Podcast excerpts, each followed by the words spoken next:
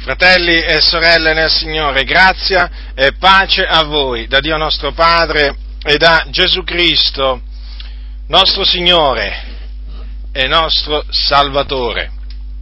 Ora, questa sera confuterò due eresie, due eresie che vengono insegnate su Gesù Cristo. Da chi? Ora, vengono insegnate dagli zaccardiani.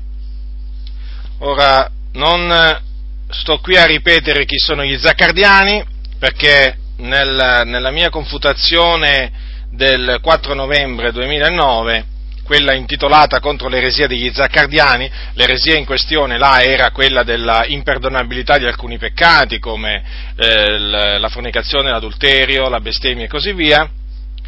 Là ho trattato, diciamo, un, un profilo degli zaccardiani, diciamo, mi limito a dire che sono dei pentecostali eh, di lunga data in, in, Italia, che si rifanno agli insegnamenti di Domenico eh, Zaccardi, convertitosi, eh, se non ricordo male, nel 1930 e eh, Domenico Zaccardi che viene considerato dagli zaccardiani l'uomo che ha portato la sana dottrina nel movimento pentecostale in Italia, l'uomo che ha dato inizio a una era di santificazione e eh, considerato l'uomo che naturalmente ha portato la vera dottrina, dicono loro, sul peccato a morte e come noi abbiamo visto che non è assolutamente la vera dottrina ma una falsa dottrina. Ma comunque questa sera eh, naturalmente eh, ci sono ancora loro, gli zaccardiani, che ripeto, come ho già detto, hanno degli aspetti positivi, eh?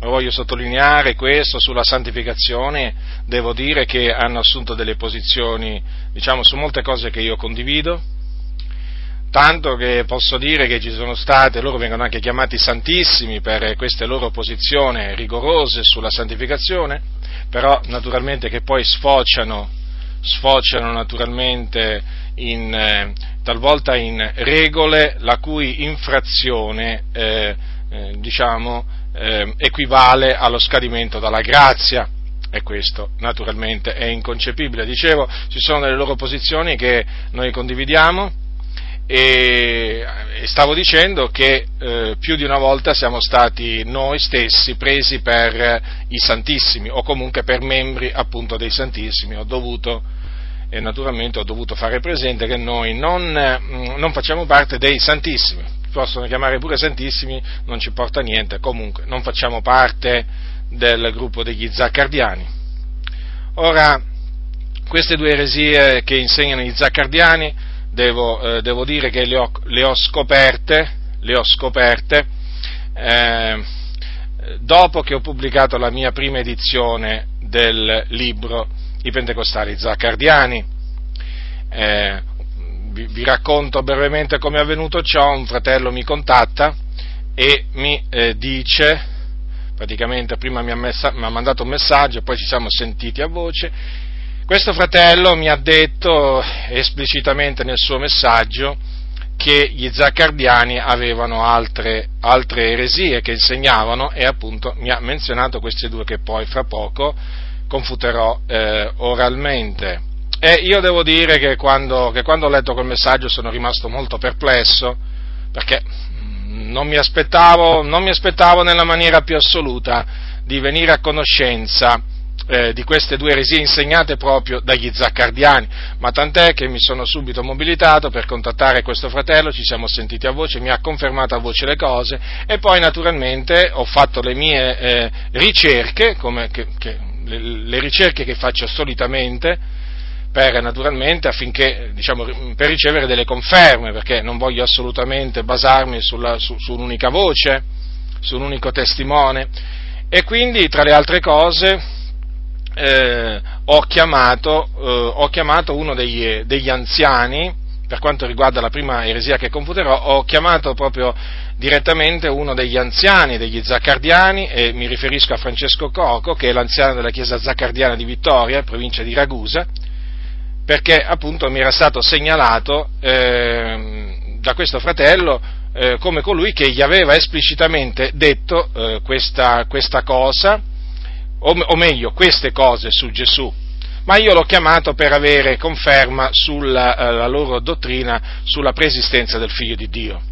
Quindi, due eresie che io sono venuto a conoscenza dopo aver pubblicato il mio, il mio libro sui pentecostali eh, zaccardiani ed è per questa ragione che ho fatto, diciamo, immediatamente o comunque nei limiti, eh, nei limiti possibili, perché naturalmente mi sono subito precipitato eh, a, a, fare questa seconda edizione eh, e dunque mi sono trovato costretto a fare questa, eh, questa seconda edizione del, del libro perché mh, mm, mi è parso, una volta che ho ricevuto le conferme, mi è parso doveroso avvertire la fratellanza eh, da queste due, due, eresie, perché si tratta proprio di due eresie. Ora, la prima eresia eh, su Gesù che loro insegnano, attenzione, eh, non so se ne insegnano poi oltre queste due altre, eh. io naturalmente di questo ho la certezza e quindi questo, è confuto. Poi, se eventualmente un giorno ne salteranno fuori delle altre, confuterò pure quelle. Comunque adesso mi limito a quello che è mia, eh, a mia conoscenza. Allora, le due, eresie, le due eresie sono quella che nega la eterna pre- preesistenza del Figlio di Dio, e che, eh, l'altra eresia invece è quella che dice che la natura umana di Gesù era una natura eh, invasa dal peccato, o meglio contaminata dal peccato e quindi corrotta come la nostra. Andiamo per ordine.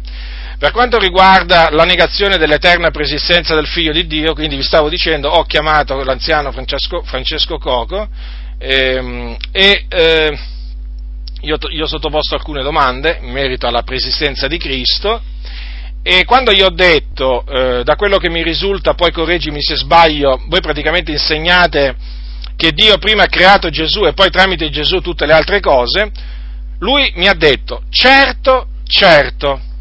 Poi naturalmente mi ha invitato a chiedere in merito a questo argomento anche, a, anche qui a Roma, a Crocetti, a Crocetti Sergio, che è l'anziano della Chiesa Zaccardiana di Roma. Eh, eh, Sergio Crocetti assieme a Francesco Cocco e a qualcun altro diciamo, sono gli anziani più influenti a livello nazionale nella comunità zaccardiana. E questo perché mi ha invitato a contattare Crocetti Sergio? Perché tra, chiaramente tra di loro c'è pari consentimento eh, anche su questa, mh, su questa, dottrina e in effetti ho ricevuto conferme che eh, Crocetti Sergio insegna la stessa e identica cosa. Eh, poi, naturalmente, sempre nel, nella telefonata che gli ho fatto a Francesco Coco, gli ho ribadito quello che avevo capito sulla loro posizione, perché è sempre bene ripetere quello che uno ha capito per avere una conferma, una smentita, perché uno potrebbe pure capire male.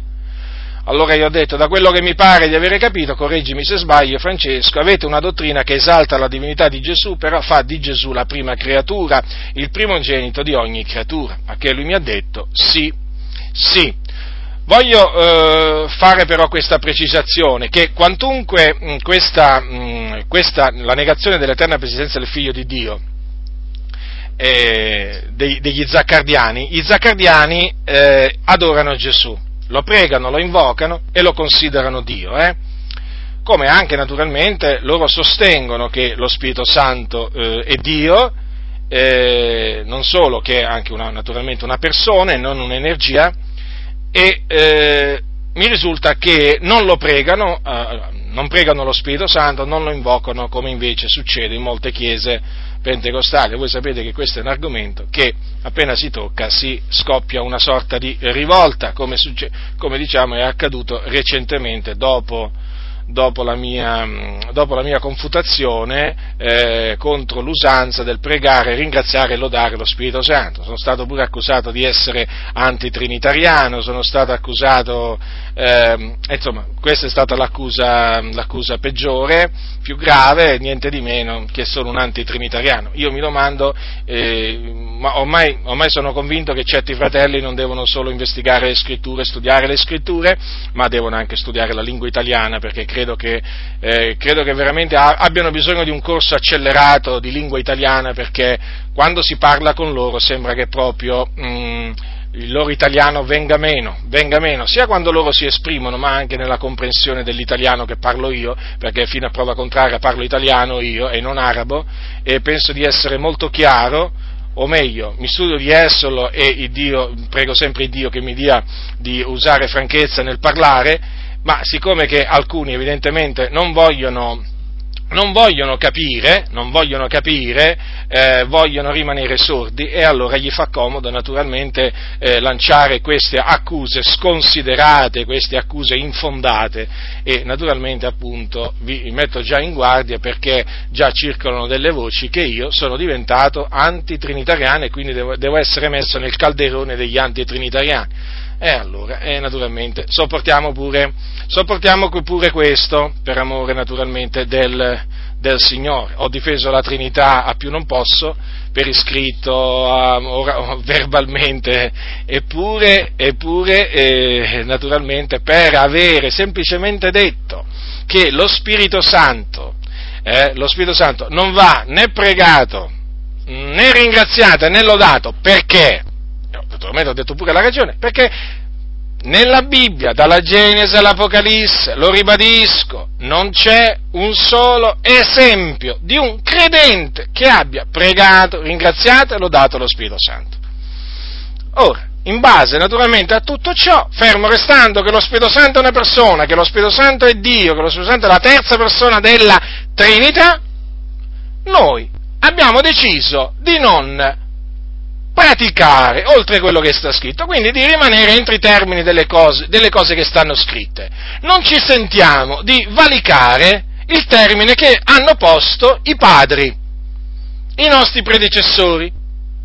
Non ci sentiamo, non ci sentiamo sospinti dallo Spirito Santo a fare qualcosa che la Bibbia ci dice praticamente che non è stato mai praticato da nessuno.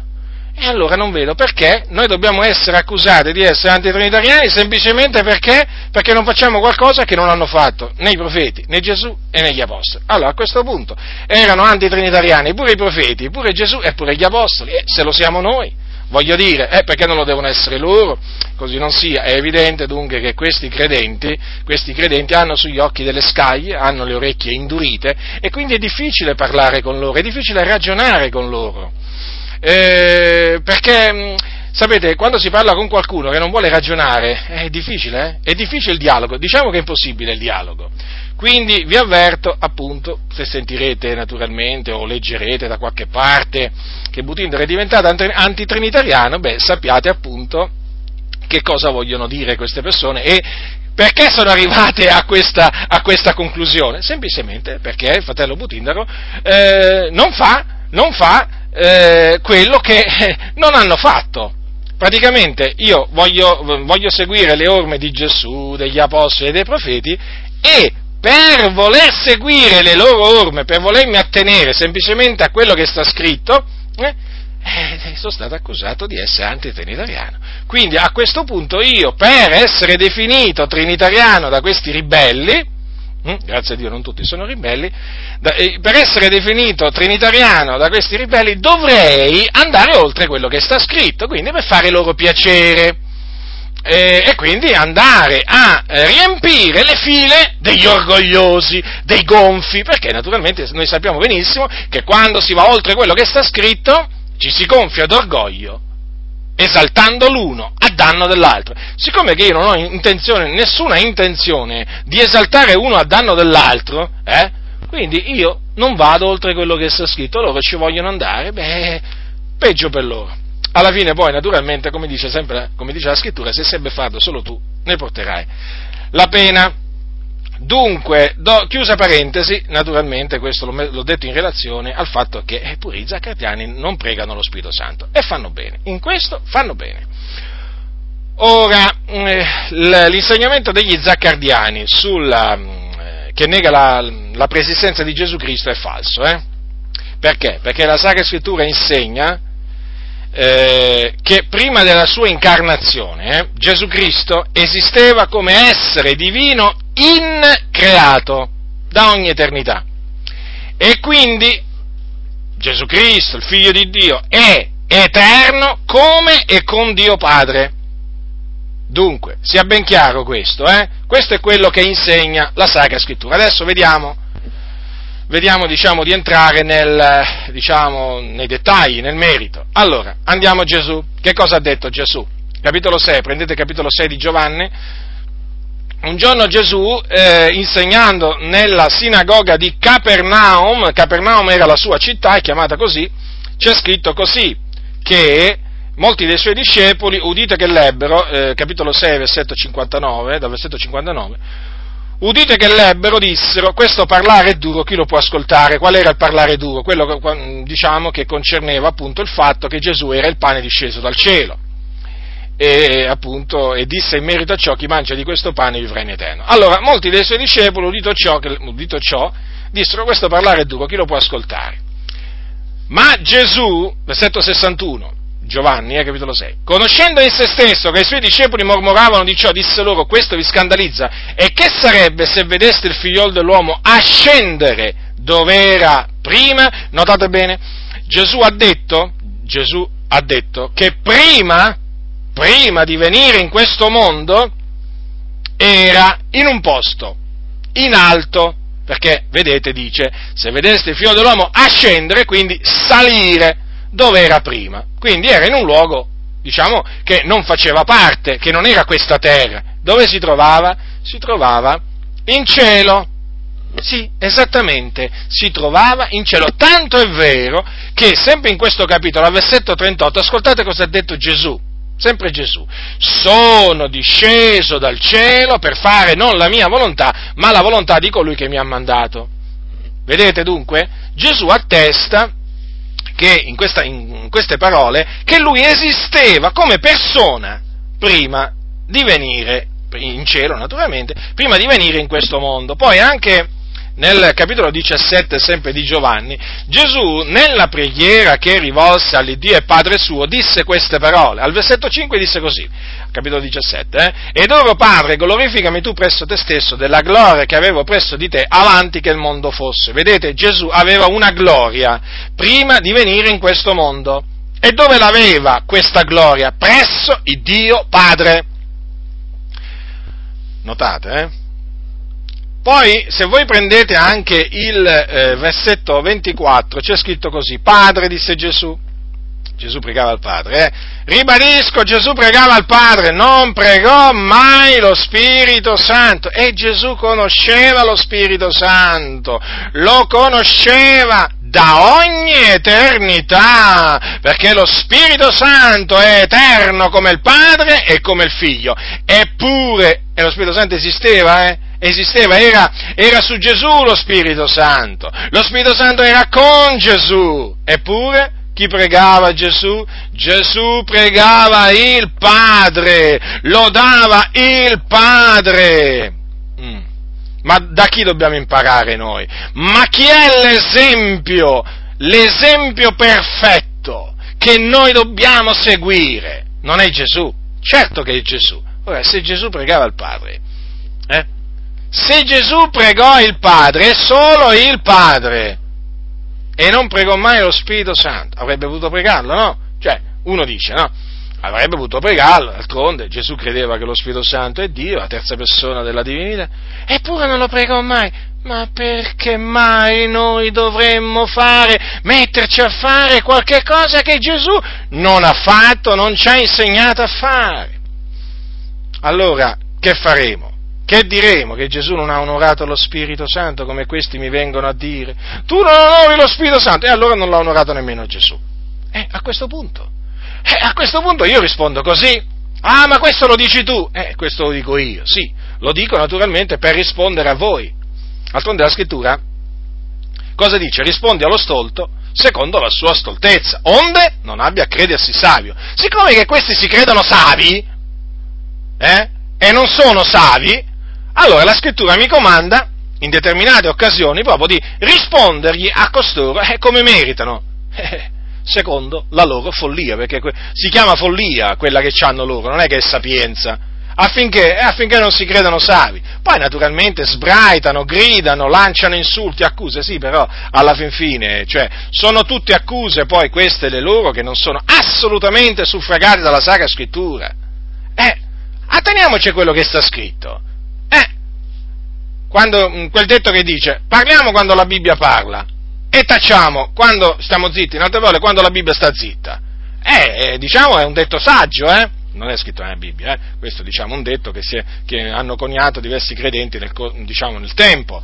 E certo, anche per quanto riguarda la pratica, facciamo, facciamo quello che Dio ci comanda, che è espressamente detto nella Sacra Scrittura, ma non mettiamoci a fare cose che non sono scritte, che né Gesù, né i profeti prima di lui e né gli apostoli dopo Gesù hanno fatto. Eh, questa è una regola d'oro, fratelli, questa è una regola importante.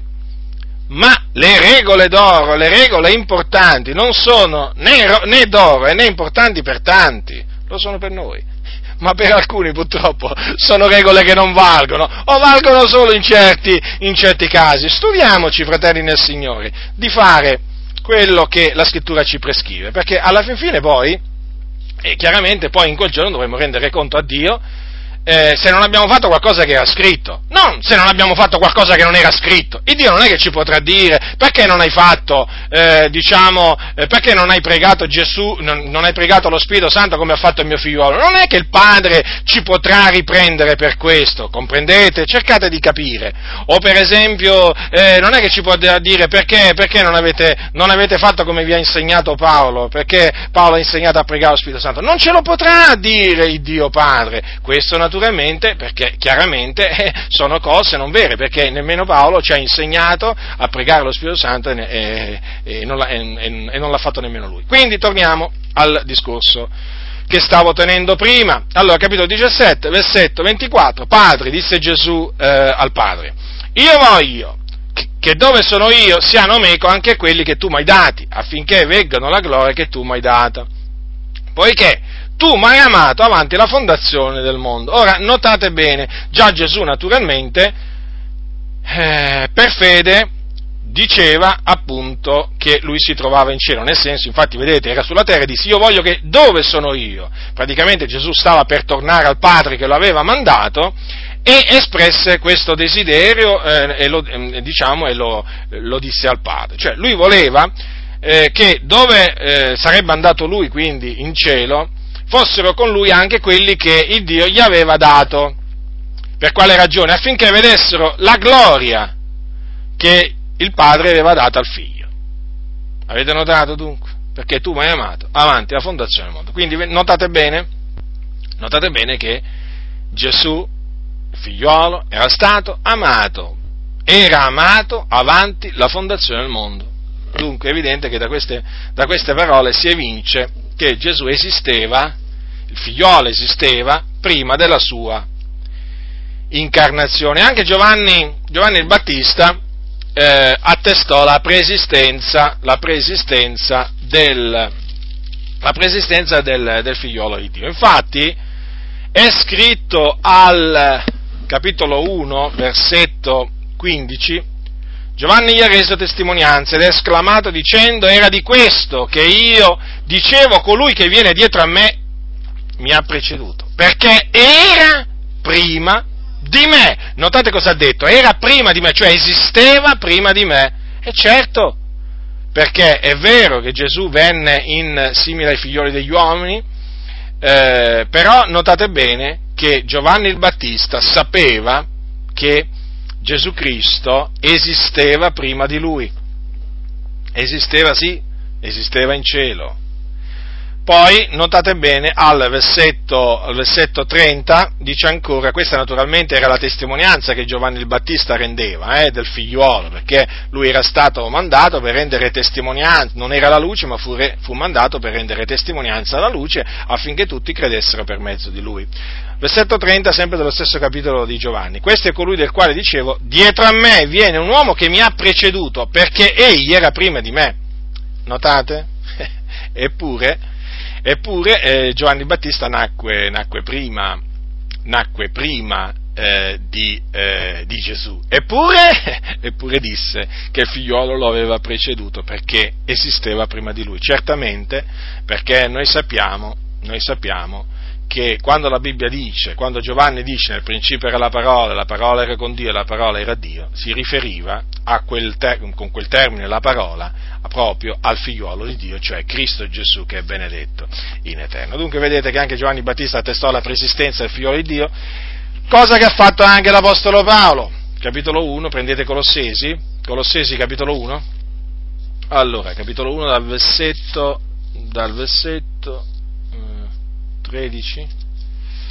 Allora, prendete Colossesi, capitolo 1, versetto 13, sì, leggerò alcuni versetti. Egli ci ha riscossi dalla potestà delle tenebre e ci ha trasportati nel regno del suo amato figliolo, nel quale abbiamo la redenzione e la remissione dei peccati, il quale è l'immagine dell'invisibile Dio, il primogenito d'ogni creatura, poiché in lui sono state create tutte le cose che sono nei cieli e sulla terra, le visibili e le invisibili, siano troni, siano signorie, siano principati, siano potestà, tutte le cose sono state create per mezzo di lui e in vista di lui. Ed egli è avanti ogni cosa e tutte le cose sussistono in lui. Notate, Paolo dice che egli, cioè Cristo Gesù, è avanti ogni cosa, quindi naturalmente qui c'è una chiara attestazione della preesistenza di Gesù Cristo come, come persona. Perché ho, de- ho, ho ripetuto preesistenza di Gesù Cristo come persona? Perché eh, quando si parla della preesistenza di Gesù Cristo, bisogna sottolineare che esisteva prima di venire in questo mondo come persona, perché ci sono alcuni, ci sono alcuni che nella loro astuzia eh, dicono sì, Gesù esisteva prima di venire in questo mondo, ma scavando si viene a scoprire che esisteva come una sorta di idea o meglio eh, come una sorta di piano nella mente di Dio, ma non come persona, comprendete? Non come essere divino eh, presso il Dio Padre, no, ma come una idea, una sorta di piano, infatti in questa maniera poi loro intendono il termine parola. Non è il caso degli zaccardiani perché loro, loro eh, credono nella preesistenza del eh, figliuolo eh, di Dio come persona. Ma adesso qui viene la, naturalmente la domanda riguardo della, della preesistenza del figliuolo di Dio, su cui naturalmente eh, crediamo, mm, diciamo la stessa cosa assieme, assieme agli zaccardiani, ma a questo punto alla domanda ma Gesù Cristo ebbe un inizio presso il Padre? Noi rispondiamo no. Loro praticamente rispondono sì. E qui la grande differenza, è un'enorme differenza, perché la preesistenza del figliolo di Dio di cui parla la Sacra Scrittura è una preesistenza eterna, cioè praticamente senza un principio, senza un inizio, cioè Gesù, il figlio, è sempre esistito praticamente. Non è che c'è stato un giorno o meglio, un tempo in cui lui non esisteva, lui è sempre esistito, esiste da ogni eternità. Praticamente i zaccardiani sulla preesistenza del figlio di Dio hanno una dottrina molto simile a quella dei, te, dei cosiddetti testimoni di Geova, perché anche loro, anche i testimoni di Geova, sì, sostengono la preesistenza del figlio di Dio, ma una preesistenza che ha avuto un inizio. Quindi, ribadisco, alla, alla domanda, ma Gesù Cristo ebbe un inizio presso il Padre? La risposta deve essere per forza di cose no. Perché la preesistenza di Cristo è eterna. E questo è confermato da queste parole, in maniera eloquente, eh, fratelli del Signore, da queste parole di Gesù. Prendete Giovanni, capitolo 8. Giovanni, capitolo 8. Allora, Giovanni, capitolo 8, versetto 58. Gesù disse loro, Qui stava parlando dei giudei ribelli e disobbedienti. In verità, in verità vi dico, prima che Abramo fosse nato, io sono. Ora, vedete, Gesù, tutto quello che disse, lo disse per ordine dell'Iddio e Padre suo. Non disse niente di suo Gesù. Niente! Ora, se Gesù ha detto, prima che Abramo fosse nato, io sono, eh, voglio dire, evidentemente Gesù ha voluto dire, ha voluto farci sapere che lui è sempre esistito, non ha mai avuto un inizio. Cioè solo l'io sono, solo l'io sono che apparve a Mosè nella fiamma di un pruno ardente può dire queste parole. E voi sapete che nel, nel pruno ardente fu l'angelo dell'Eterno ad apparire a, eh, a Mosè. E voi sapete che l'angelo dell'Eterno sotto l'Antico Testamento non era altro che il figliuolo di Dio nella sua preesistenza. Quindi, quindi prima della sua incarnazione, se Gesù ha detto, prima che Abramo fosse nato o esistesse, come dicono alcune traduzioni, io sono, eh? se Gesù ha detto queste parole vuol dire che noi dobbiamo accettare Gesù Cristo come l'eterno figlio di Dio, senza principio. Non solo, Giovanni, il discepolo che Gesù amava, all'inizio del, del Vangelo da lui scritto, dice quanto segue, dal versetto 1, questi sono sono, sono, parole molto conosciute. Nel principio era la parola, la parola era con Dio e la parola era Dio, essa era nel principio con Dio. Ogni cosa è stata fatta per mezzo di lei e senza di lei neppure una delle cose fatte è stata fatta. Ora notate bene che Giovanni dice che la parola era con Dio e la parola era Dio. Sembrerebbe una contraddizione, no? Come faceva essere Dio se era con Dio? Semplice, perché la parola qui non era Dio Padre, la parola era con Dio Padre, ma la parola era Dio in quanto la parola era divina. O aveva una sostanza, era della medesima sostanza del Padre, eh, era uno con Dio Padre ma distinta da Dio Padre, sempre naturalmente possedente divinità, eh, naturalmente. Ecco perché prima è scritto la parola era con Dio e poi la parola era Dio, quindi non c'è nessuna contraddizione, perché la parola in quel caso era una persona distinta dal, da Dio Padre. E di fatti, quando poi al versetto 14 Giovanni parla della, eh, della parola che si è fatta carne o che è stata fatta carne, afferma quanto segue, ascoltate, la parola è stata fatta carne ed abitato per un tempo fra noi, piena di grazia e di verità, e noi abbiamo contemplato la sua gloria, gloria come quella dell'unigenito venuto da presso al Padre. Quindi la parola fatta carne non era altro che l'unigenito venuto da presso al Padre. Per venire da presso al Padre vuol dire che era presso il Padre e di fatti questo è pienamente confermato dalla Sacra Scrittura. Dunque, vedete come tutte queste scritture mostrano che Gesù era, preesisteva, cioè mm, esisteva prima della sua incarnazione, ma esisteva da sempre, non fu mai creato. Ecco perché eh, è giusto definire Gesù un essere divino increato, che esisteva presso il Padre da ogni eternità. Quindi i zaccardiani, e naturalmente assieme ai zaccardiani tutti quelli che ragionano come loro, erano grandemente per mancanza di conoscenza, questo bisogna dirlo con ogni franchezza, a costo di prendersi i loro insulti, le loro offese, perché devo dire che offendono, eh?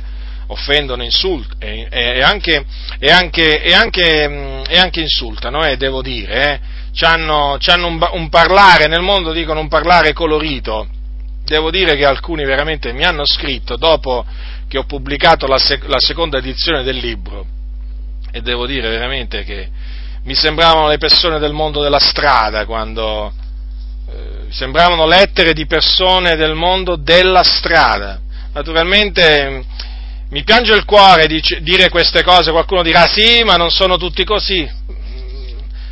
Diciamo che credo che non siano tutti così, però veramente sentire, sentire certuni che si dicono credenti, figlioli di Dio, parlare, parlare in una certa maniera, cioè dispiace, dispiace fortemente, ma tant'è, evidentemente pensavano che eh, nessuno si sarebbe preso la briga, il tempo di confutarli pubblicamente, naturalmente questo lo pensavano in tanti, non solo gli zaccardiani, eh, ma loro naturalmente pensavano, pensavano che pubblicamente nessuno mai li avrebbe confutati, ma è arrivata l'ora anche, diciamo, di confutare loro per amore della verità e per amore di tutti quei fratelli, per amore di tutti quei fratelli che in mezzo agli zaccardiani, quando leggono la Bibbia, eh, la capiscono rettamente, solo però, solo però, che i loro conduttori distorcono il significato eh, di quello che loro hanno inteso correttamente va detto anche questo.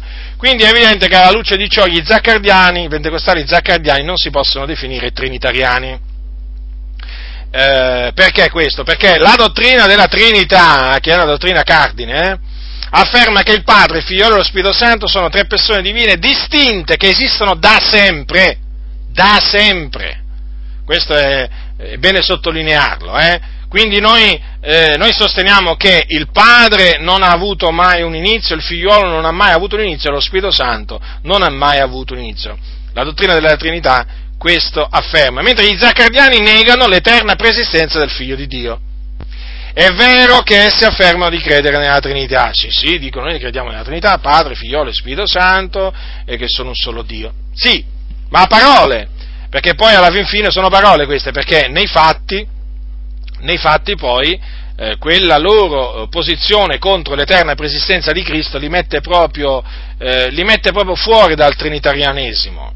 Perché la negazione dell'eterna preesistenza di Cristo non è conciliabile con la dottrina della Trinità.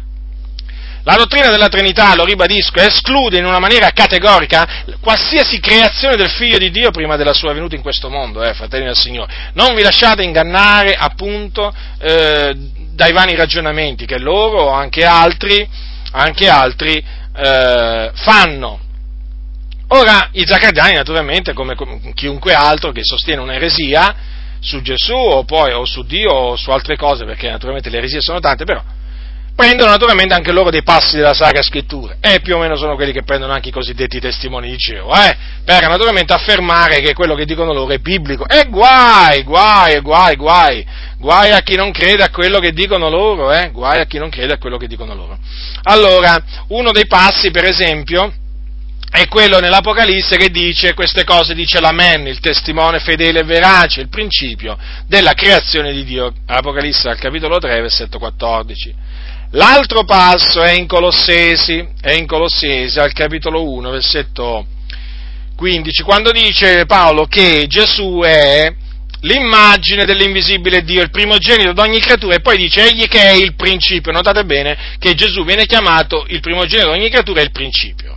Ora sembrerebbe da questi passi che Gesù in effetti fu la prima creatura, fu la prima creatura di Dio, fu, quindi fu un essere creato eh, ma non è assolutamente così, perché eh, il fatto che ci sia scritto che Gesù è il principio della creazione di Dio e il primogenito di ogni creatura, va inteso che Gesù è superiore alla creazione, cioè ha il primato sulla creazione come ha il primato su ogni creatura. Perché? Perché Gesù è sopra tutte le cose, Dio benedetto in eterno, sopra tutte le cose, dice Romani.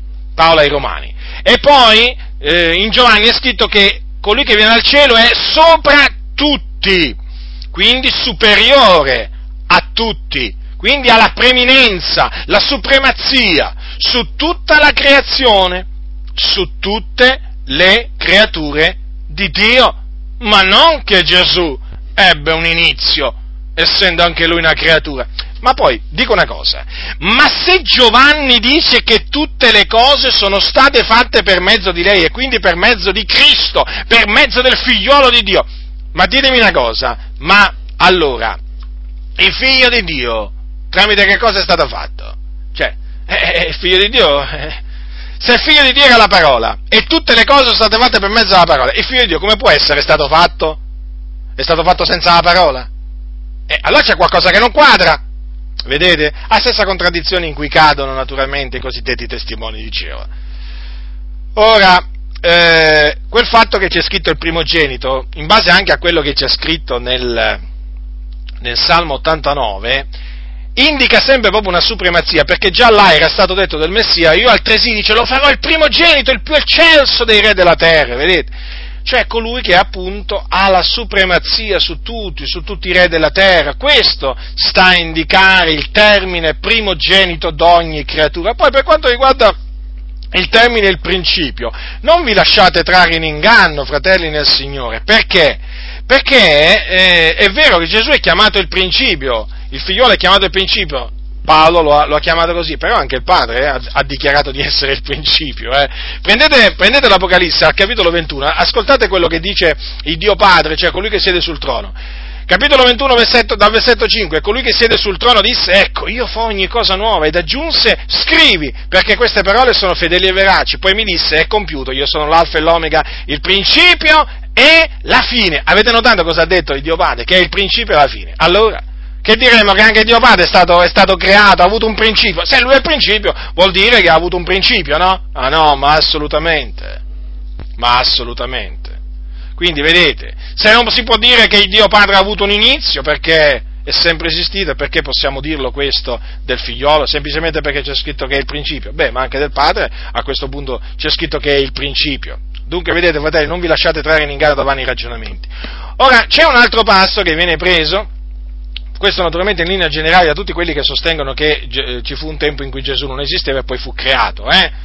Eh, diciamo un ragionamento che fanno praticamente tutti, eh, basandosi appunto su un passaggio della Sacra Scrittura che è in un salmo, il salmo secondo, prendete il salmo secondo, allora, cosa è scritto nel salmo secondo? Allora, c'è scritto così, io spiegherò il decreto, versetto 7. L'Eterno mi disse, tu sei il mio figliolo, oggi ti ho generato. Ora, oggi ti ho generato, viene preso da costoro e anche dagli zaccadiani per sostenere, vedete, Gesù c'è stato un tempo in cui non esisteva, poi è stato creato o generato. Comunque non fatevi nemmeno ingannare dal termine, dal verbo, è usato, perché, ve lo dico naturalmente questo perché queste cose le so e ve le trasmetto, coloro che negano la, l'eterna preesistenza del figliolo di Dio, eh, talvolta giocano su questi termini, mm, generato, creato. Alcuni preferiscono il termine generato, però stringi stringi, se li fai parlare, poi alla fine ti dicono sì, è stato creato.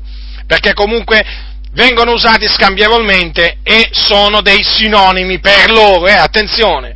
Quindi quando loro citano questo passo, vogliono intendere che appunto c'è stato un giorno che Dio ha creato il suo figliolo. D'altronde è scritto, dice, oggi ti ho generato. Ma il problema qual è? O meglio, il punto qual è? È che lì non si sta parlando assolutamente della creazione del figliolo, ma di un'altra cosa, cioè della sua resurrezione corporale. Come voi direte? Ma com'è possibile? È possibile, è possibile. Perché così è scritto e così proclamiamo, capitolo 13 degli Atti degli Apostoli, siamo ad Antiochia di Pisidia, è Paolo che sta parlando e sta annunziando ai giudei nella sinagoga la, eh, la, morte di Gesù Cristo e anche la sua risurrezione. Allora, adesso arriva a parlare della risurrezione di Cristo, del Messia. Ascoltate, eh, ascoltate. Capitolo 13 dal versetto 30, leggerò alcuni versetti. Ma il Dio, lo risuscitò dai morti e per molti giorni egli si fece vedere da coloro che erano con lui saliti dalla Galilea a Gerusalemme, i quali sono ora suoi testimoni presso il popolo. E noi vi richiamo una buona novella che la promessa fatta ai padri, Dio l'ha adempiuta per noi, loro figlioli, risuscitando Gesù. Siccome anche è scritto nel Salmo secondo, tu sei il mio figliolo, oggi ti ho generato e siccome lo ha risuscitato dai morti per non tornare più nella corruzione, egli ha detto così, io vi manterrò le sacre e fedeli promesse fatte a Davide, difatti gli dice anche in un altro luogo, tu non permetterai che il tuo santo vegga la corruzione. Ora, notate bene, quella espressione di Paolo, eh, siccome è anche scritto nel Salmo secondo, proprio, messa dopo, dopo dopo che lui ha parlato eh, della resurrezione di Gesù, è evidente, è evidente che sta a indicare che la resurrezione di Gesù non fu altro che l'adempimento di quelle parole che Dio aveva detto nel Salmo o tramite il salmista, cioè tu sei il mio figliolo, oggi ti ho generato. Ora, qualcuno potrebbe dire, ma perché è stato usato questo termine generato in relazione alla resurrezione di Gesù? Perché voi dovete sapere questo, che Gesù Cristo, con la sua resurrezione corporale è stato introdotto di nuovo nel mondo. Cercate di capire che cosa significa è stato introdotto di nuovo nel mondo. Allora, eh, Gesù fu introdotto la prima volta in questo mondo eh, quando fu generato dallo Spirito Santo nel seno di Maria Vergine. Ma all'età di circa 33 anni fu tolto da questa terra, fu tolto da questo mondo. Eh sì, perché morì. Morì, fu preso e fu sepolto. Ora, che cosa è avvenuto alla resurrezione? Che Gesù fu introdotto di nuovo da Dio Padre nel mondo. Certo, certo, è evidente questo, no? Perché infatti Gesù riprese il suo corpo, l'anima che si era dipartita dal suo corpo rientrò nel suo corpo, il suo corpo naturalmente era stato trasformato dalla potenza di Dio e quindi adesso era un corpo incorruttibile, era un corpo potente, glorioso, immortale. E quindi lui praticamente ritornò in questo mondo. Lasciò questo, questo mondo per tre giorni e tre notti e poi fu, vedete, ci ritornò naturalmente questa volta con, eh, con un corpo risuscitato. Allora, vedete, in quel momento, quando Dio lo risuscitò, si può usare il termine appunto che Dio lo rigenerò, ma rigenerò nel senso che lo risuscitò, lo introdusse di nuovo nel mondo.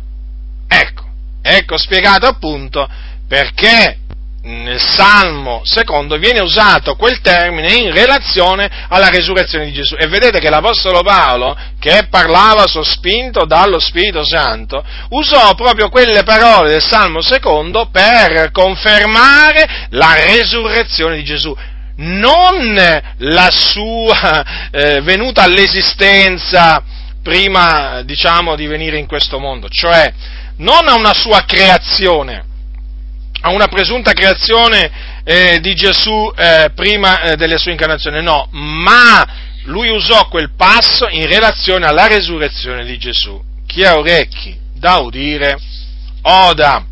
Ora, l'altra eresia sostenuta dagli zaccardiani e che voglio confutare è la negazione della natura umana immacolata di Cristo. Ora, gli zaccardiani sostengono che la natura umana di Gesù era come la nostra.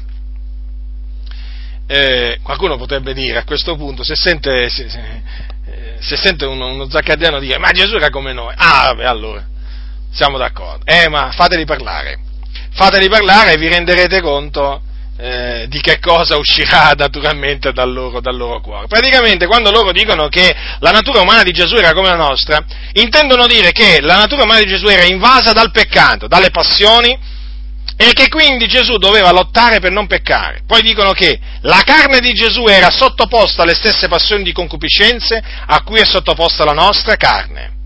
Per cui Gesù era tentato dalla concupiscenza della sua carne come lo siamo noi e doveva, dice, continu- dicono, continuamente pregare il Padre affinché quella concupiscenza non partorisse il peccato.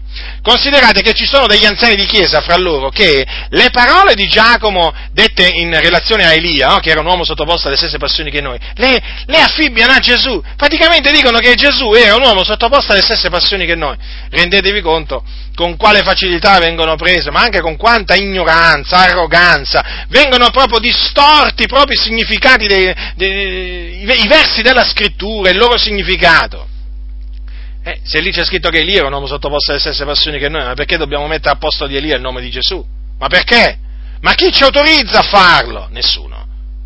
Nessuno, Dio non ci autorizza a fare una cosa del genere. Eppure loro si prendono la libertà di dire che Gesù era un uomo sottoposto alle stesse passioni che noi. Sono veramente messi male da questo punto di vista, veramente messi male. A me questo mi, mi, mi spezza il cuore, mi, mi, crea un dolore enorme perché io quando vengo a sapere che ci sono dei credenti che sono rimasti vittima di vani ragionamenti, di falsità, mi arrabbio, mi, mi addoloro, mi arrabbio. È perché voglio aiutarli, voglio aiutarli.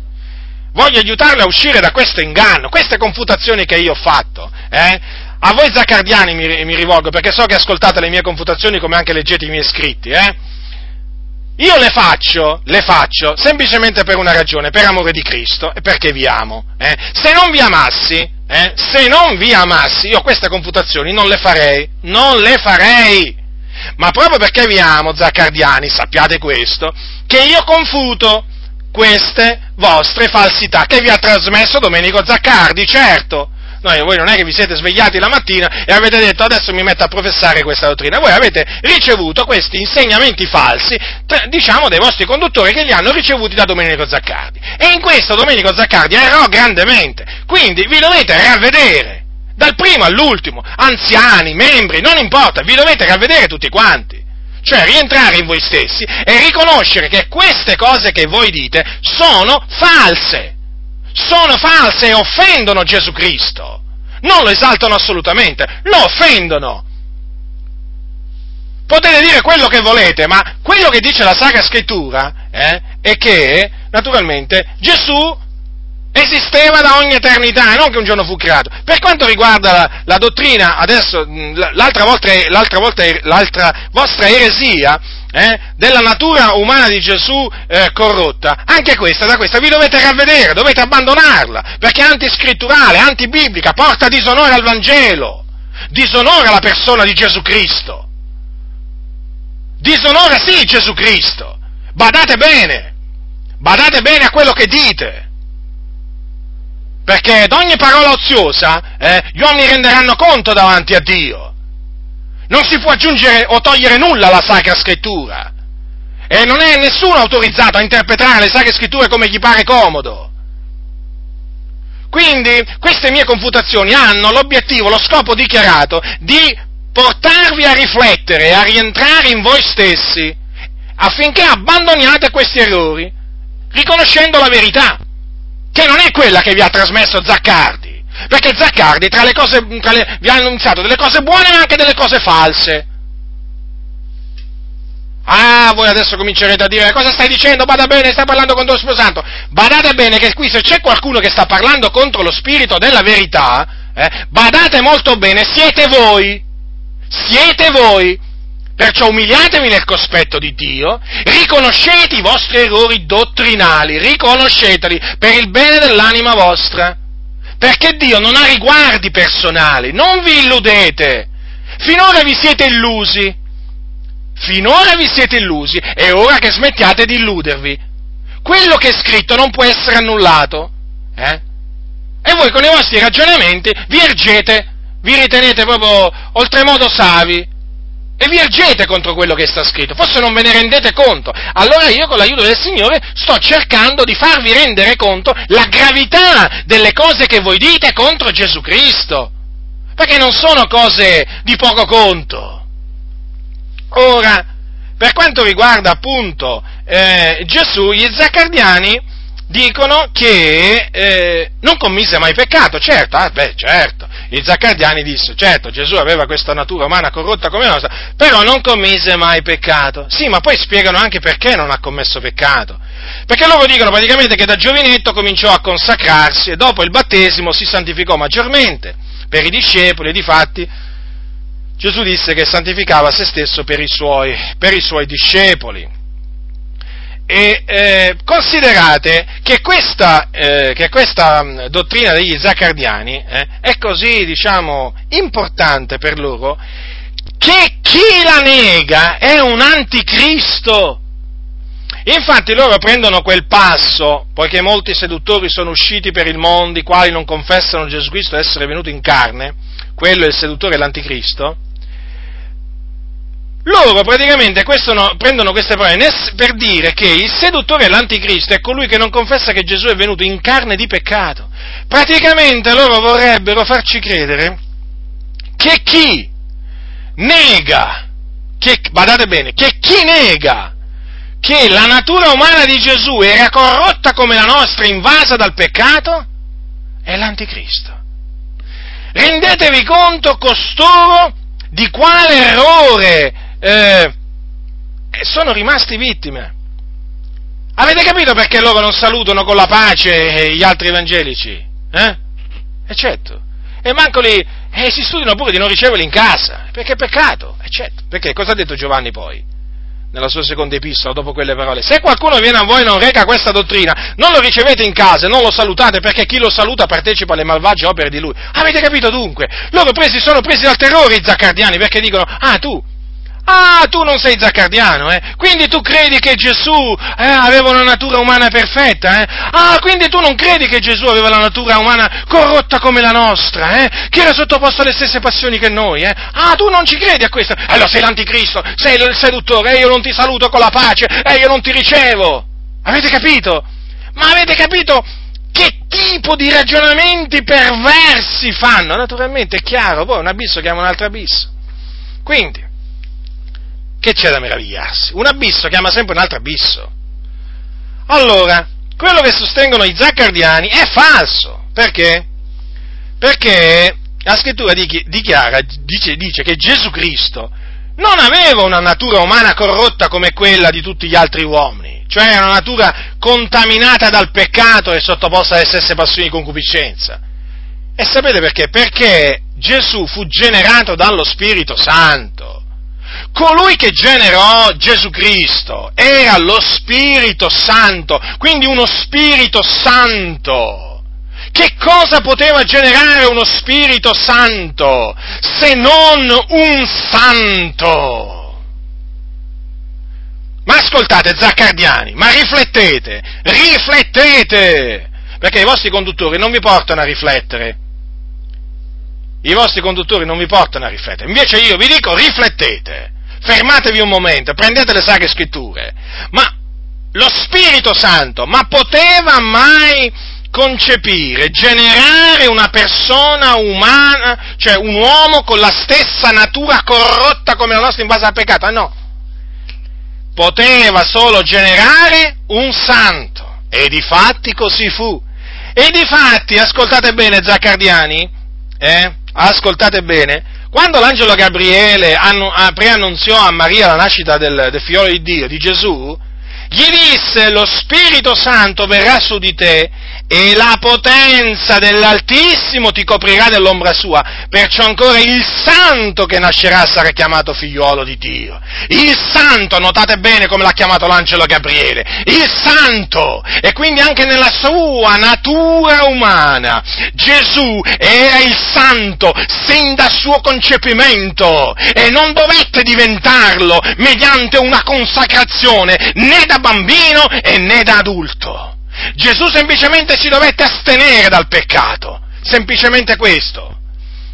Dovette resistere alle tentazioni del nemico, ma certamente, certamente con una natura umana perfetta, senza difetto alcuno, perché era stata una natura generata, umana sì, di carne sì, carne, ossa, sangue, ma generato dallo Spirito Santo. E quindi non ci poteva essere imperfezione, non poteva essere identica tale quale alla nostra in tutto e per tutto. Gesù era vero uomo, ma non nel senso che dite voi, non nel senso che dite voi, ma nel senso che dice la Sacra Scrittura, che era fatto di carne e ossa, partecipò al, eh, diciamo, alla carne e al sangue, ma mantenendo una carne pura. E difatti questa è la ragione, questa è la ragione per cui Paolo al capitolo 8, prendete il capitolo 8, prendete il capitolo 8 al versetto, al versetto, dal versetto 1, leggerò tre vers- eh, tre vers- eh, quattro versetti, non v'è dunque ora alcuna condanna per quelli che sono in Cristo Gesù perché la legge dello Spirito della vita. In Cristo Gesù mi ha affrancato dalla legge del peccato e della morte, poiché quel che era impossibile alla legge perché la carne la rendeva debole, Il Dio l'ha fatto mandando il suo proprio figliolo in carne simile a carne di peccato, a motivo del peccato, e a motivo del peccato ha condannato il peccato nella carne, affinché il comandamento della, car- della legge fosse adempiuto in noi, che camminiamo non secondo la carne ma secondo lo Spirito. Ora, ecco, vedete, la carne di Gesù era simile a carne di peccato, simile, non significa uguale prendete un dizionario, forse vi è stato detto di non ricorrere ai dizionari, so anche questo. So anche questo, che ci sono alcuni conduttori che vi sconsigliano di prendere un dizionario, un vocabolario, cercare il significato delle parole. Lo dovete fare, lo dovete fare, prendetevi, compratevi un buon dizionario, eh? Perché veramente ce n'è bisogno, ne avete bisogno, zaccardiani, ne avete bisogno. Allora, qui c'è scritto che Dio eh, ha mandato il suo proprio figlio in carne simile a carne di peccato. Ora, se era simile non era uguale. Vi faccio un esempio. Quando Gesù ha detto che i risorti sono come angeli nei cieli, eh, o sono comunque simili agli angeli nei cieli, non ha detto che sono uguali agli angeli, perché gli angeli hanno una natura e i risorti naturalmente, cioè gli angeli sono angeli, i risorti sono risorti, ma saremo simili, come gli angeli, simili agli angeli, ci saranno delle similitudini, la carne di Gesù certamente, certamente che era simile alla nostra, ci mancherebbe altro, perché era vera carne, certo, le sue erano vere ossa, il suo era vero sangue umano. Però non si può dire, non si può dire che era in tutto e per tutto uguale a noi, perché se noi dicessimo così, offenderemmo il Signore Gesù Cristo, perché ci metteremmo a dire, come dite voi, che era la sua carne era invasa dal peccato che aveva delle passioni di concupiscenza. Ma vi rendete conto di quello che dite? Ma vi rendete conto di quello che dite? Ma vi dovete ravvedere, ma dovete correggere questi errori. È ora di farlo. È ora di farlo, sono decenni che andate dietro queste menzogne. Dovete finire di andare dietro a queste menzogne. Il giusto non si compiace delle menzogne, il giusto odia la menzogna e voi dovete odiare le menzogne.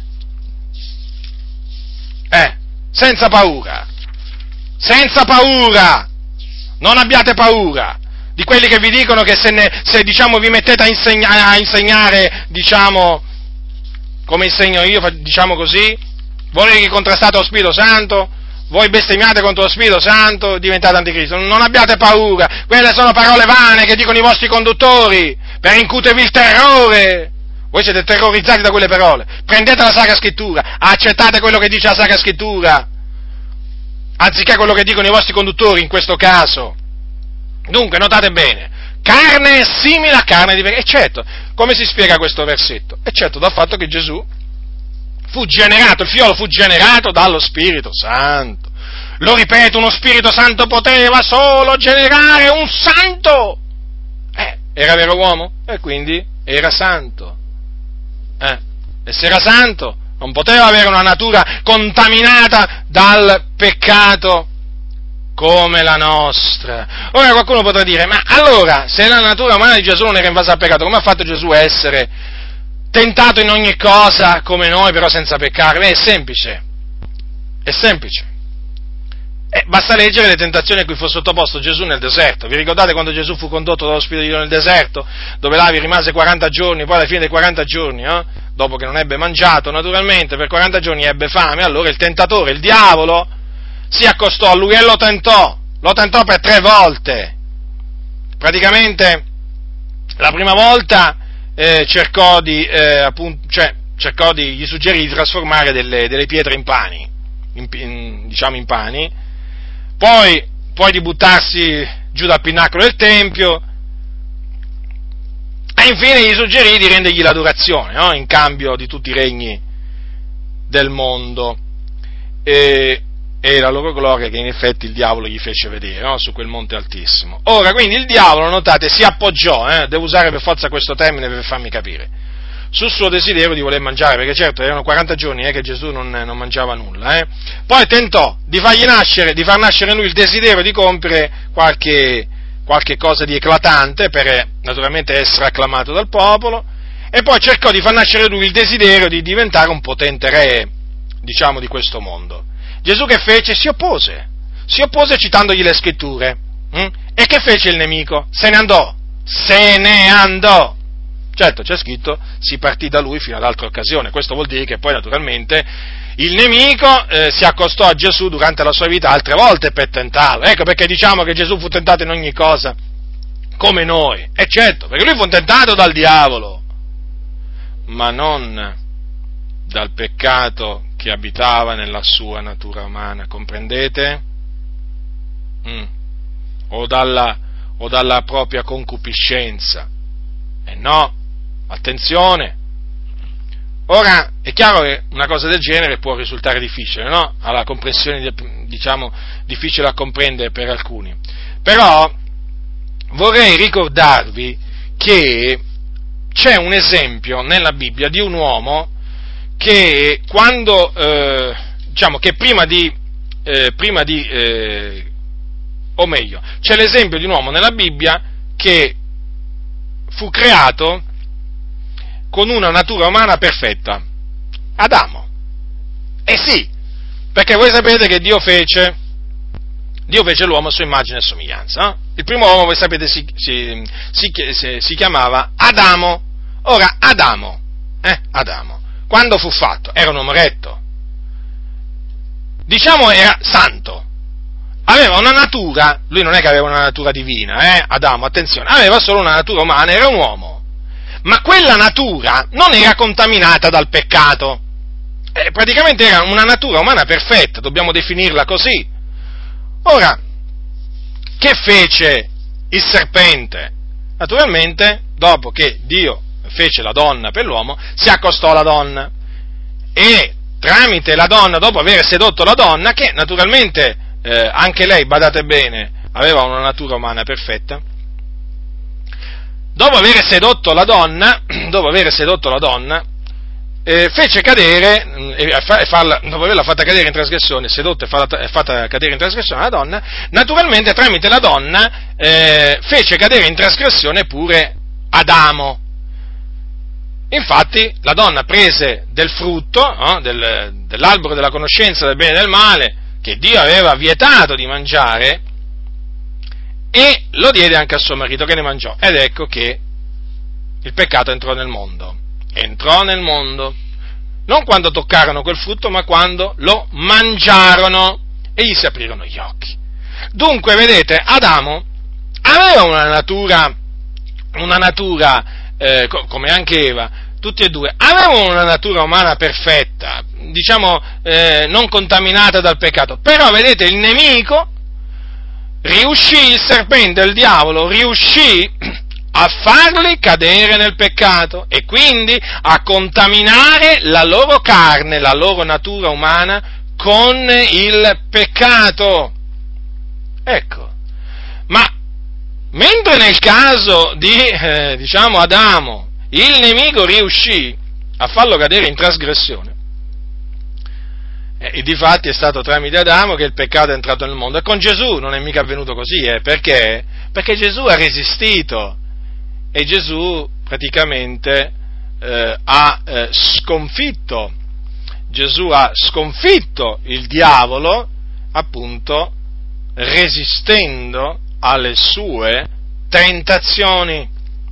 Ecco dunque la risposta alla domanda. Allora Gesù, com'è possibile che la Bibbia dice fu tentato in ogni cosa come noi? È certo, perché fu, fu, tentato dal diavolo, non dalla sua propria concupiscenza, avete capito? Noi veniamo tentati, oltre che dal diavolo, anche dalla nostra concupiscenza. Eh certo, ma perché? Ma perché? Eh perché? Perché noi siamo, diciamo, contaminati dal noi siamo contaminati dal peccato, siamo nati contaminati dal peccato e quantunque, quantunque il Signore ci ha salvati, liberati dal peccato, eh, il peccato ancora così facilmente ci avvolge e non possiamo dire di essere senza peccato, perché se diciamo di essere senza peccato, sapete che facciamo? Inganniamo noi stessi. Considerate un po' voi, queste parole le ha dette Giovanni, il discepolo che Gesù amava. Se diciamo di essere senza peccato inganniamo noi stessi e la verità non è in noi. Ora, dunque, ecco spiegato, dunque, ecco spiegato in che maniera poté essere tentato eh, Gesù Cristo. E naturalmente in virtù del fatto che Gesù non cadde in nessuna tentazione, Gesù poté morire sulla croce per compiere l'espiazione dei nostri peccati. Colui che non ha conosciuto peccato, così viene, eh, chiamato, dal, viene chiamato Gesù dall'Apostolo Paolo, eh? fu, eh, eh fu, fatto peccato eh, per noi, affinché noi diventassimo giustizia di Dio in Lui. E questo naturalmente perché eh, Dio fece ricadere su Gesù tutte le nostre iniquità, affinché noi poi fossimo giustificati mediante la fede nel suo nome. Ora, i, eh, i zaccardiani, per naturalmente difendere questa, questa cosiddetta san, sana dottrina, considerate che in Sicilia loro si chiamano la sana dottrina, loro si definiscono la sana dottrina, se è sana questa.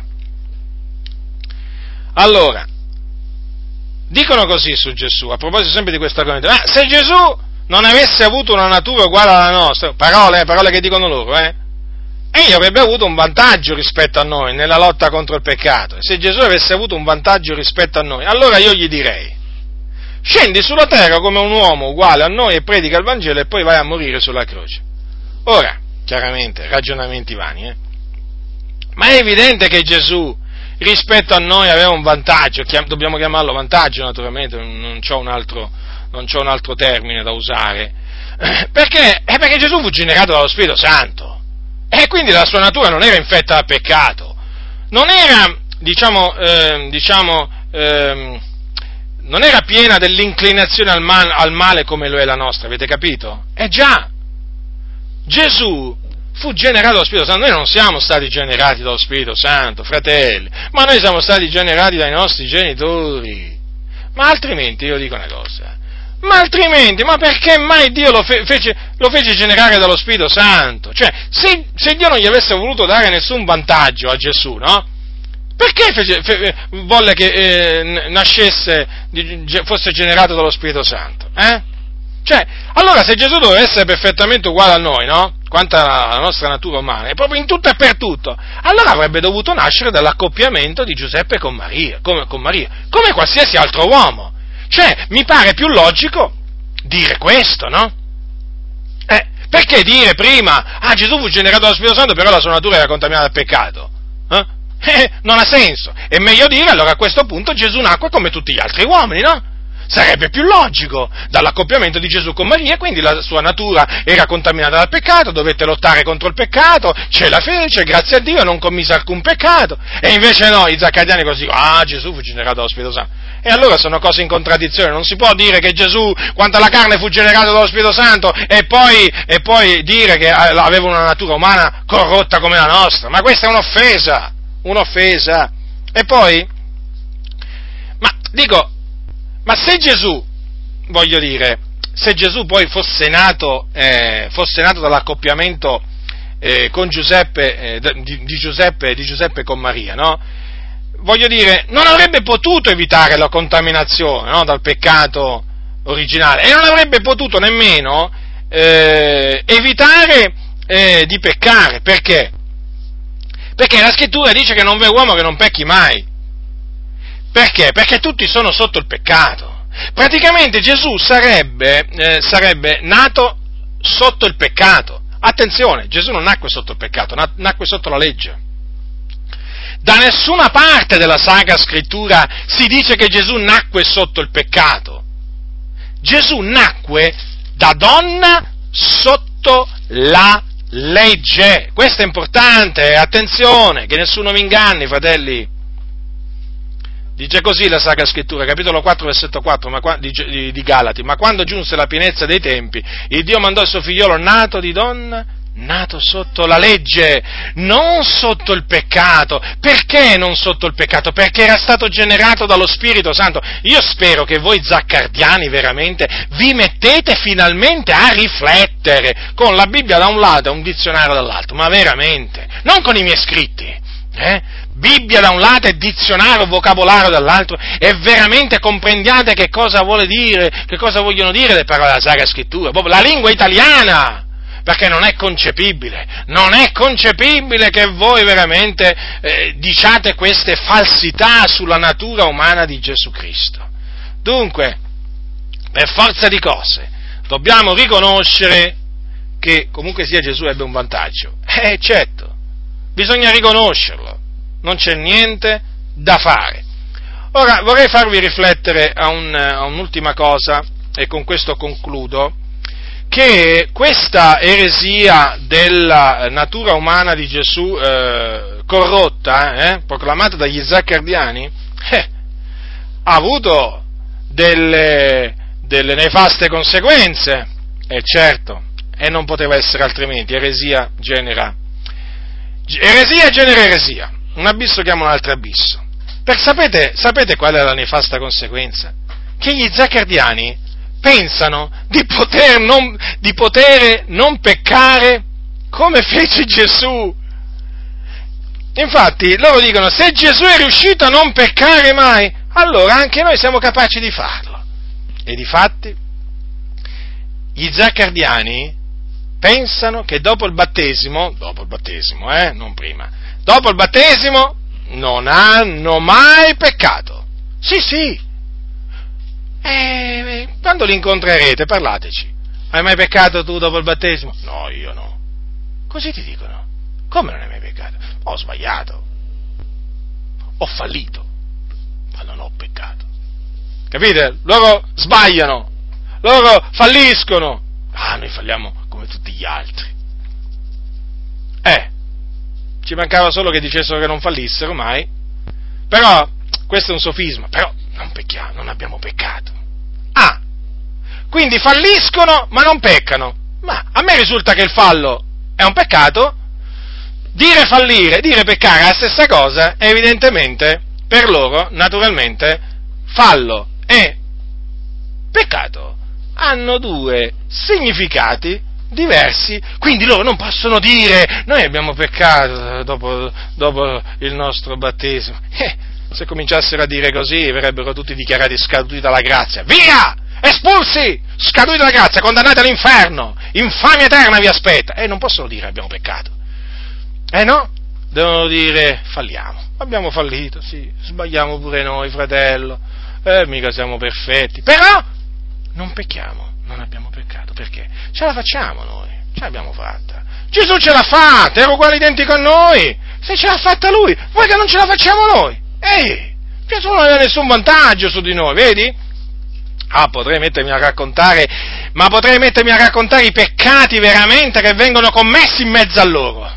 Eh? Ma potrei raccontare delle cose che fanno accapponare la pelle, di cui sono venuto a conoscenza, eh? ma che non riferisco, guardate, solo, solo veramente per, per, per pudore, ma, ma veramente quando io sento poi che loro parlano in questa maniera e conosco invece i fatti, mi arrabbia ancora maggiormente, mi arrabbia ancora maggiormente, perché proprio il peccato esiste tra di loro, è come se esiste. Non fatevi ingannare da questa terminologia che loro usano, perché vi posso assicurare, vi posso assicurare che ci sono casi di peccati anche gravi in mezzo a loro, però che non vengono puniti come dovrebbero essere puniti, come dicono loro, però ce li hanno in mezzo a loro.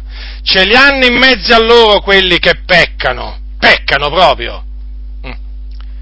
Solo che naturalmente sono capaci anche a coprire quando vogliono coprire. Ora, è evidente, fratelli nel Signore, che nel momento in cui un credente dice dopo il battesimo non ho mai peccato, ma quello sta mentendo ma quello sta mentendo contro la verità, perché? Perché? Perché? Perché Giovanni, che ha detto? Ve, lo, ve l'ho detto prima e ve lo rileggo, capitolo 1. Se diciamo d'essere senza peccato, inganniamo noi stessi, la verità non è in noi. Poi avanti dice così al versetto 10, se diciamo di non avere peccato lo facciamo bugiardo e la sua parola non è in noi. Quindi, zaccardiani, ascoltatemi bene, voi dite di non avere peccato dopo il battesimo? Eh? Sapete cosa vi dico io, basandomi sull'autorità della parola di Dio? Che voi fate Dio bugiardo e la sua parola non è in voi. In voi c'è la parola di Domenico Zaccardi, c'è la parola dei vostri conduttori, ma non la parola di Dio. Perché siete dei presuntuosi, andate contro Giovanni. Vi sentite persino superiore a Giovanni, Giovanni che non si permetteva di dire non ho peccato anche dopo il battesimo. Eh? Voi siete superiori a Giovanni, perché guardate, Giovanni non si permetteva di dire che non aveva peccato dopo il battesimo, sì. E invece voi sì. Considerate la vostra arroganza, ma la volete considerare sì o no? È ora di considerarla, eh? Ma è ora che vi umiliate profondamente nel cospetto di Dio. Eh? E invece di innalzarvi sopra tutti quelli che non sono zaccardiani, oh, hanno una dottrina malsana, oh, hanno una dottrina eretica, la vostra è una dottrina malsana, la vostra è una dottrina eretica. Siete voi che vi dovete correggere, certo, pure fuori da voi ci sono, diciamo, quelli che devono essere confutati eh, e diciamo c'ho anche la parte per loro, lo sapete benissimo. Però adesso mi sto rivolgendo a voi, eh? Ma come fate a dire che non avete peccato? Ma con quale coraggio? Ma io solo al pensiero di dire, io vi confesso questo. E Dio mi è testimone che mi sta ascoltando e mi sta guardando. Ma se io, Giacinto Butindaro, dicessi, ma che dicessi? Ma pensassi solamente di non avere peccato dopo essere stato battezzato. Ma la mia coscienza la mia coscienza mi accuserebbe subito, sentirei veramente un turbamento, sentirei come un cuore proprio spaccato, trafitto, mi sentirei un pusillanime, un miserabile, mi sentirei un bugiardo, mi sentirei di avere peccato, mi sentirei di avere detto una menzogna, mi sentirei veramente, che cosa mi sentirei? Mi sentirei veramente eh, un trasgressore. E invece voi, eh, con la vostra faccia tosta, dite di non avere peccato dopo il battesimo. Ma ravvedetevi, voi anziani prima di tutto, voi anziani prima di tutto che con questa dottrina avete partorito orgogliosi, gente gonfia d'orgoglio, che si innalza sopra la fratellanza, eh, che fa sentire gli altri inferiori, ma vi dovete ravvedere e spero che lo facciate al più presto, veramente perché guardate che con Dio non la fa franca nessuno. Con Dio chi sbaglia paga. Con Dio c'è il giudizio, c'è la punizione verso quelli che dicono le menzogne. Smettete di dire menzogne. Non abbiamo peccato dopo il battesimo. Dovete dire abbiamo peccato. Dovete dire che confessate i vostri peccati a Dio. Perché anche voi avete peccato. E dovete dire che Dio è fedele. Ed è così fedele che vi purifica anche a voi da ogni peccato e che rimette anche a voi i vostri peccati che avete commesso dopo il battesimo e che commettete dopo il battesimo come li commettiamo noi. Badate bene a voi stessi, perché veramente, soprattutto a voi anziani, eh, voi anziani con queste eresie avete generato veramente persone piene d'orgoglio, gonfie d'orgoglio, non persone umili, ma persone orgogliose. E di fatti, e di fatti una volta una volta un fratello mi venne a dire che aveva incontrato un zaccardiano che gli aveva detto, lo sai che io dopo il battesimo non ho mai peccato? E questo fratello corse da me e mi disse, Giacinto, Giacinto, lo sai che ho incontrato uno, un credente, che mi ha detto che dopo il battesimo non ha mai peccato? E io ho detto, ecco, fa, se non aveva mai peccato prima, ha peccato proprio quando te l'ha dette quelle parole. Appena ti ha detto non ho, non ho mai peccato, ha peccato ammesse non concesso che prima non avesse mai peccato, il che non lo credo, ma non lo credo, non lo credo perché fratelli, non v'è uomo, non v'è uomo giusto sulla terra che non pecchi mai, considerate voi, non v'è uomo giusto sulla terra che non pecchi mai, solo uno non ha mai peccato, Gesù Cristo. Solo uno non ha mai peccato Gesù Cristo. E questi arrivano a dire che possono pure loro non peccare. Ma certo, veramente ma di che stanno parlando? Ma Zaccardiani, ma di che state parlando? State parlando di cose che non esistono, state parlando di cose che nella Bibbia non esistono. Ma la Bibbia la leggete? Ma mettetevi a leggerla, sbrigatevi, andatela a prendere di corsa, leggetela. Se diciamo di non avere peccato, lo facciamo bugiardo e la sua parola non è in noi. Volete continuare a fare bugiardo a Dio? Volete continuare a fare bugiardo il Dio? Ma voi lo sapete cosa dice la Sacra Scrittura? Sia Dio riconosciuto verace ma ogni uomo bugiardo. Sapete che cosa vi dico? Siete dei bugiardi. Dio è verace. Questa è la parola di Dio. Questa è la parola di Dio, non è la mia parola, è la parola di Dio. E voi fate bugiardo di Dio. Ah, voi fate bugiardo colui che è il verace. Ma renderete conto al Signore il giudizio di Dio. Sicuramente non, non tarda. Non tarda a piombare sulla vostra testa, orgogliosi. Umiliatevi, cominciate a dire di avere peccato. Altro che cominciare a dire se Gesù non ha peccato possiamo farcelo anche noi. Vi stavo dicendo prima che se io stesso che vi sto parlando, veramente, io sono contro il peccato. Io mi studio di non peccare, ma non posso dire di non aver peccato, non posso dire di essere senza peccato, perché farei Dio bugiardo. Farei Dio bugiardo, mentirei sapendo di mentire, perché so quello che dice la Sacra Scrittura. E invece evidentemente voi mentite, ma non sapete quello che dice la Sacra Scrittura. Quindi, prima epistola di, di, di Giovanni, cominciatelo a leggere. Mi sa che è una delle epistole che voi amate di meno. E mi sa che il primo capitolo è uno di quelli che voi forse non leggete mai, soprattutto la seconda parte del primo capitolo. Eh? È ora di leggerlo, è ora di par- che cominciate a parlare come, parla, come parlavano gli apostoli, se diciamo di non avere peccato, e non solo. Poi dovete cominciare anche a dire così, dovete cominciare a dire, se confessiamo i nostri peccati, egli è fedele e giusto da rimetterci i peccati e purificarci da ogni iniquità. Lo dite questo? Lo dite? Dovete dirlo, dovete dire che voi confessate i vostri peccati al Signore e che Lui nella sua grande fedeltà e nella sua eccelsa giustizia rimette i peccati anche a voi e vi purifica da ogni iniquità. Dovete dirlo.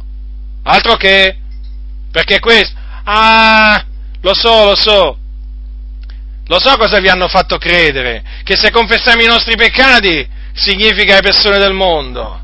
Sì, questo qui è un versetto da dire a quelli del mondo, vero? Eh già. E a chi stava, a chi stava scrivendo Giovanni l'Apostolo? Eh? A chi stava scrivendo? A quelli del mondo? O magari stava scrivendo ai santi? Che ne dite? Che ne dite, figlioletti miei, che erano quelli del mondo? Figlioletti, io vi scrivo perché i vostri peccati vi sono rimessi per suo nome. E che erano quelli del mondo? Eh? Erano quelli del mondo? No. Quando diceva se confessiamo i nostri peccati, diceva se noi, se noi, figliuoli di Dio, lavati col prezioso sangue di Cristo, generati da Dio per la sua grazia, per la sua volontà, se noi, se noi credenti in Cristo Gesù, se noi riscattati, se noi eletti, se noi, ecco quel noi a chi si riferiva, se noi che siamo stati riscattati dal peccato, dalla legge, dalla maledizione della legge, se noi, sì, confessiamo i nostri peccati. Ma io dico una cosa, ma voi al Signore Zaccardiani, ma che gli confessate? Ma che gli confessate? Se i peccati non glieli confessate, perché non li avete, che gli confessate? I vostri sbagli, i vostri falli. confessate i vostri peccati, va. Cominciate a chiamare, cominciate a chiamarli anche peccati, le vostre trasgressioni. Non cercate di nascondervi, di svigolare, eh? eh. Non fate come le anguille, perché siete furbi. Usate la furbizia quando parlate, questo non va bene. Gesù non ha detto di essere astuti come i, i serpenti, ma di essere prudenti, eh, come i serpenti. Voi usate l'astuzia. Ah, noi falliamo in molte cose voi invece peccate come pecco io e come pecchiamo tutti, dobbiamo dirlo questo, eh? Voglio dire, io non mi vergogno, di che cosa mi devo vergognare? Nell'affermare una cosa che dice la Sacra Scrittura? Eh? Non posso, non posso vergognarmi di dire una cosa che dice la Sacra Scrittura.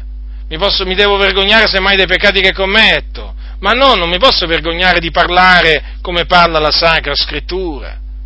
Invece voi quando arrivate a questi passi, subito, subito svicolate, subito svi, svig, svignate, eh? vi date la fuga e cercate di chiudere i vostri occhi. Eh? Eh, quindi, vedete, questo fatto, questa eresia proprio zaccardiana sulla, sulla natura sulla natura umana eh, di Gesù, che loro dicono che era corrotta dal peccato proprio, non ha fatto altro poi che generare tanto orgoglio, tanta superbia in coloro naturalmente che l'hanno accettata. Certo, Gesù non aveva nessun vantaggio, era come noi, uguale identico, se Gesù non ha peccato, mai, anche noi ce la possiamo fare, ce la possiamo fare, pensate un po'. Ma io dico una cosa, ma se fosse veramente una cosa che noi possiamo veramente eh, non peccare, eh? Come dite voi. Ma io dico una cosa, ma Giovanni quando diceva figlioletti miei, io vi scrivo queste cose affinché non pecchiate e se alcuno ha peccato noi abbiamo un avvocato presso il Padre, cioè Gesù Cristo il giusto, ed egli è la propiziazione per i nostri peccati, non soltanto per i nostri, ma anche per, ma anche per quelli di tutto il mondo. Dico una cosa, ma se lui ha ammesso l'eventualità che uno può peccare, no? Dice, se alcuno ha peccato, Guardate bene, dice, se alcun, Zaccardiani, ascoltate bene, non dice se alcuno ha peccato è scaduto dalla grazia, lo condanniamo all'inferno, non c'è più perdono per lui. Ascoltate, dice, se alcuno ha peccato noi abbiamo un avvocato presso il Padre. Sapete chi è l'avvocato? È Gesù Cristo. Sapete che fa un avvocato? Eh? Difende. Difende i suoi clienti. In questo caso Gesù Cristo difende i suoi discepoli o i suoi figlioli. E sapete che le cause che difende Gesù sono tutte vinte? C'è la soluzione. C'è la soluzione per quelli che vengono accusati dal nemico, ma difesi da Gesù Cristo, l'avvocato che è presso il Padre, il nostro avvocato. Eh? C'è la soluzione certa, assoluta, e invece voi con le vostre bugie arrivate a dire se uno ha peccato, fuori, scaduto dalla grazia, bugiardi che non siete altri, avete peccato contro Dio tutti questi anni, tutti questi decenni, eh? avete detto queste menzogne, peccando contro Dio, mentendo contro la verità. Per quello vi esorto a ravvedervi, a riconoscere la verità questo non è uno scherzo, sappiatelo bene. Avete a che fare con la parola di Dio, che la parola dell'Iddio vivente è vero. Voi che tanto parlate di rigore, state molto attenti, eh? State molto attenti. Ve lo ripeto. Eh, perché quando parlate, eh, parlate sempre nel cospetto di Dio e Dio vi ascolta quello che dice e dovete parlare come parla la Sacra Scrittura. Se alcuno ha peccato. Quindi vedete, c'era la possibilità c'era la possibilità e come? Che qualcuno peccasse dopo il battesimo. Ma si è ringraziato il Signore veramente? Che è vero, eh, c'è questa possibilità di peccare e eh, bisogna dire, eh, nessuno di noi può dire di non aver peccato mai, però c'è questa eventualità ma c'è un avvocato, sì, presso il Padre, alla destra del Padre c'è un avvocato, Gesù Cristo il giusto. Ecco, il giusto. E lui difende. Difende. Voi accusate, voi condannate, voi fate cadere nella disperazione, voi fate cadere nella depressione tanti credenti, magari per aver infranto una sola delle, delle vostre regole. Eh? Voi li condannate. Eh? E invece cosa fa? Gesù Cristo alla destra di Dio li difende. Li difende e quindi c'è possibilità di perdono per chi cade in peccato dopo, dopo il battesimo. Sì, c'è solo un peccato che non ha remissione in eterno ed è il peccato a morte.